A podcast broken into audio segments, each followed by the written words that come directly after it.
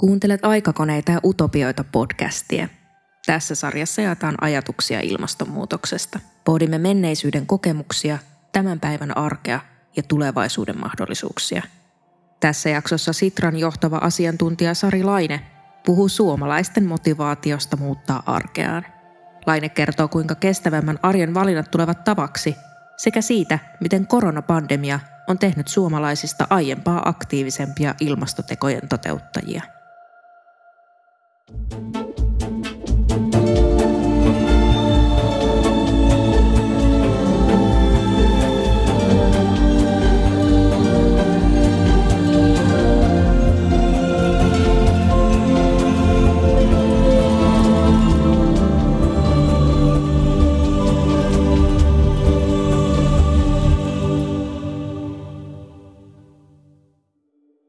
Meidän arjenvalinnoilla on itse asiassa aika iso merkitys ilmastonmuutokseen, eli noin 70 prosenttia Suomen kasvihuonekaasupäästöistä tulee ihan meiltä normi-ihmisiltä.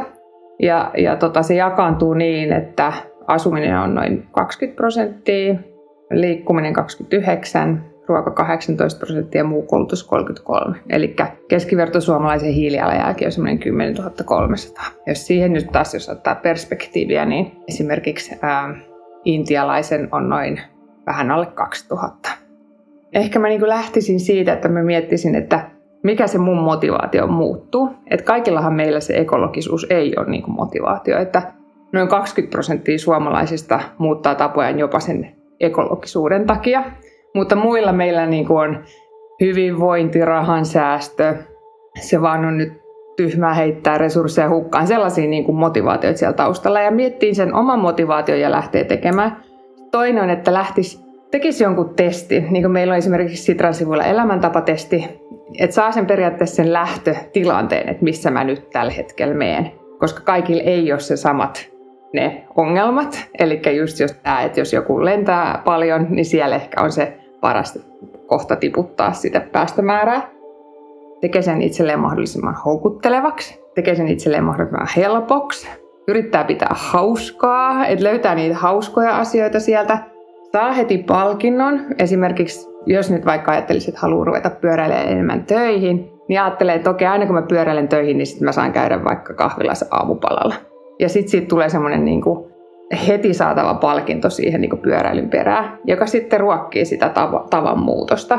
Sitten myös se helppous tai semmoinen, että ei lähde niin liian isoja askeleita tekemään, niin voisi olla just, että, että jos on äh, tottunut tekemään makaronilaatikkoa, niin edelleen voi tehdä makaronilaatikkoa, jättää vaan sen jauhelihan pois. Tai voi tehdä kinkuttoman kinkkukiusauksen, että niihin kaikki on tosi hyviä ohjeita, ja, ja se ei ole niin kuin liian iso steppi sitten taas siihen nykyiseen arkeen. Eli aloittaisi pienestä, miettisi, että mitä sitten voi tehdä pidemmän niin kuin aikajanteella, mutta että lähtee niin kuin vähän niin kuin seikkailulle opiskelemaan, että mitä kaikkea tässä voi tehdä.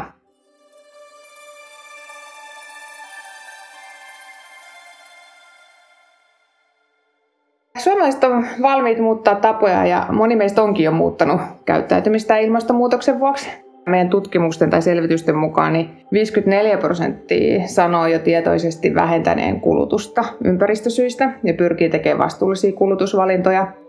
Ja, ja sitten mikä on ihan tosi kiva, niin 70 prosenttia uskoo, että kulutukseen liittyvillä valinnoilla on vaikutusta ilmastonmuutoksen hillinnässä. Niin kuitenkin sitten se 20 prosenttia tekee vaan niin kuin puhtaasti ekologisista syistä, että sieltä pitää löytyä niitä muitakin oman edun motivaatioita. Ja meidän yhden korona-aikaisen selvityksen mukaan niin se on lisännyt semmoista elämän merkityksellisyyden pohtimista.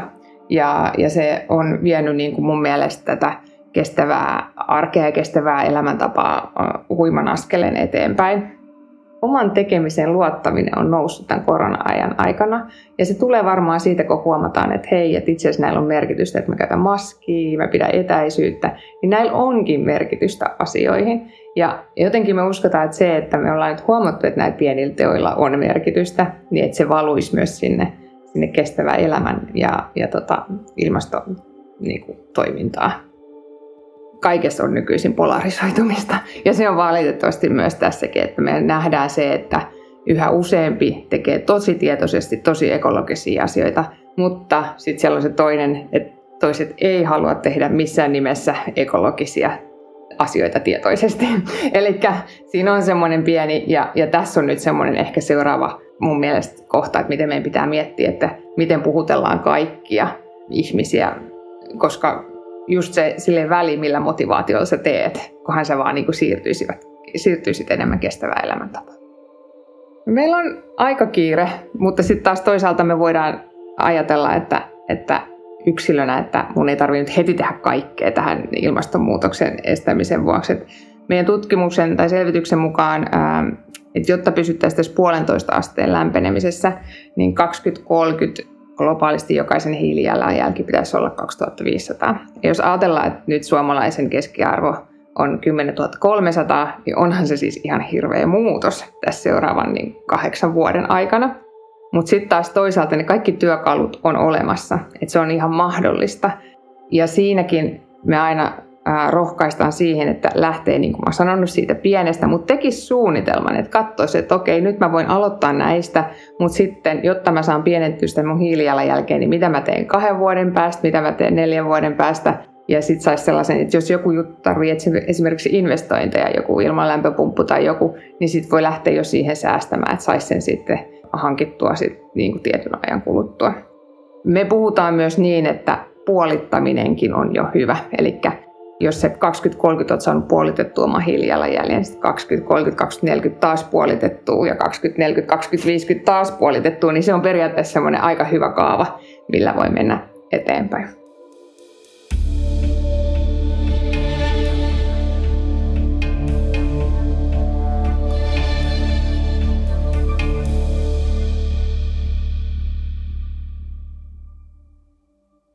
Tulevaisuudessa mä luulen, että yksi mikä niin kuin isosti, tai ainakin mä toivon tulee muuttumaan, niin on yhteisöllisyyden korostuminen.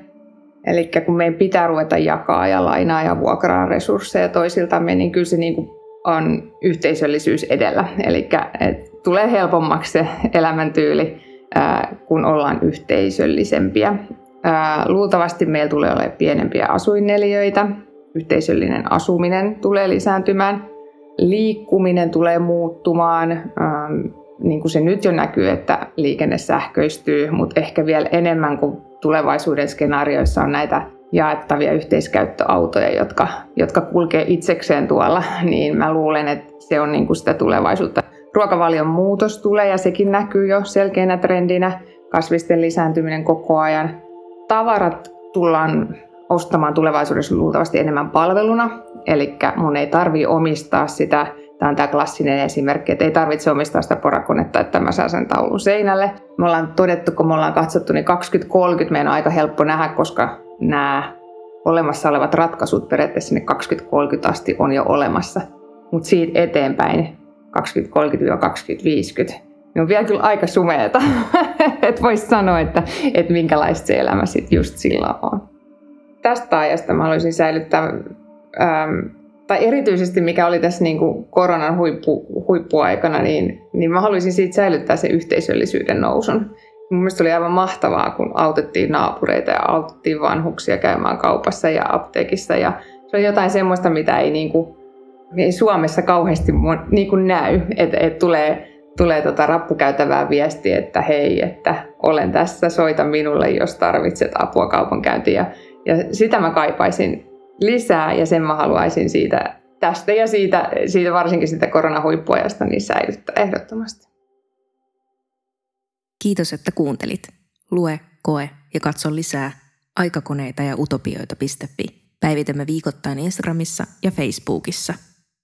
Podcastin äänisuunnittelijana Eetu Moisio, toimittajana Meri Parkkinen.